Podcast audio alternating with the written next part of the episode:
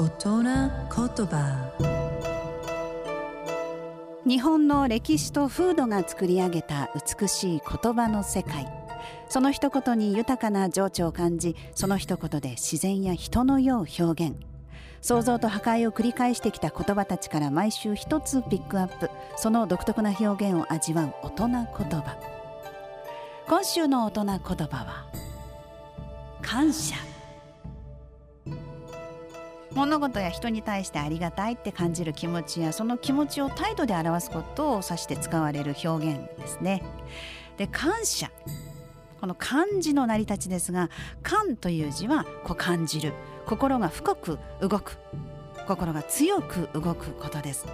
そして感謝の「謝」という字は「ごんべん」「言う」という字と「いる」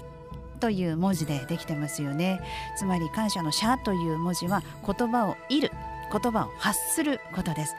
相手に何かしらの意思を言葉で伝えるという意味を持っています、まあ、つまり感謝は相手に対して心が強く動いてそのありがたいっていう気持ちを言葉にして伝えることということです。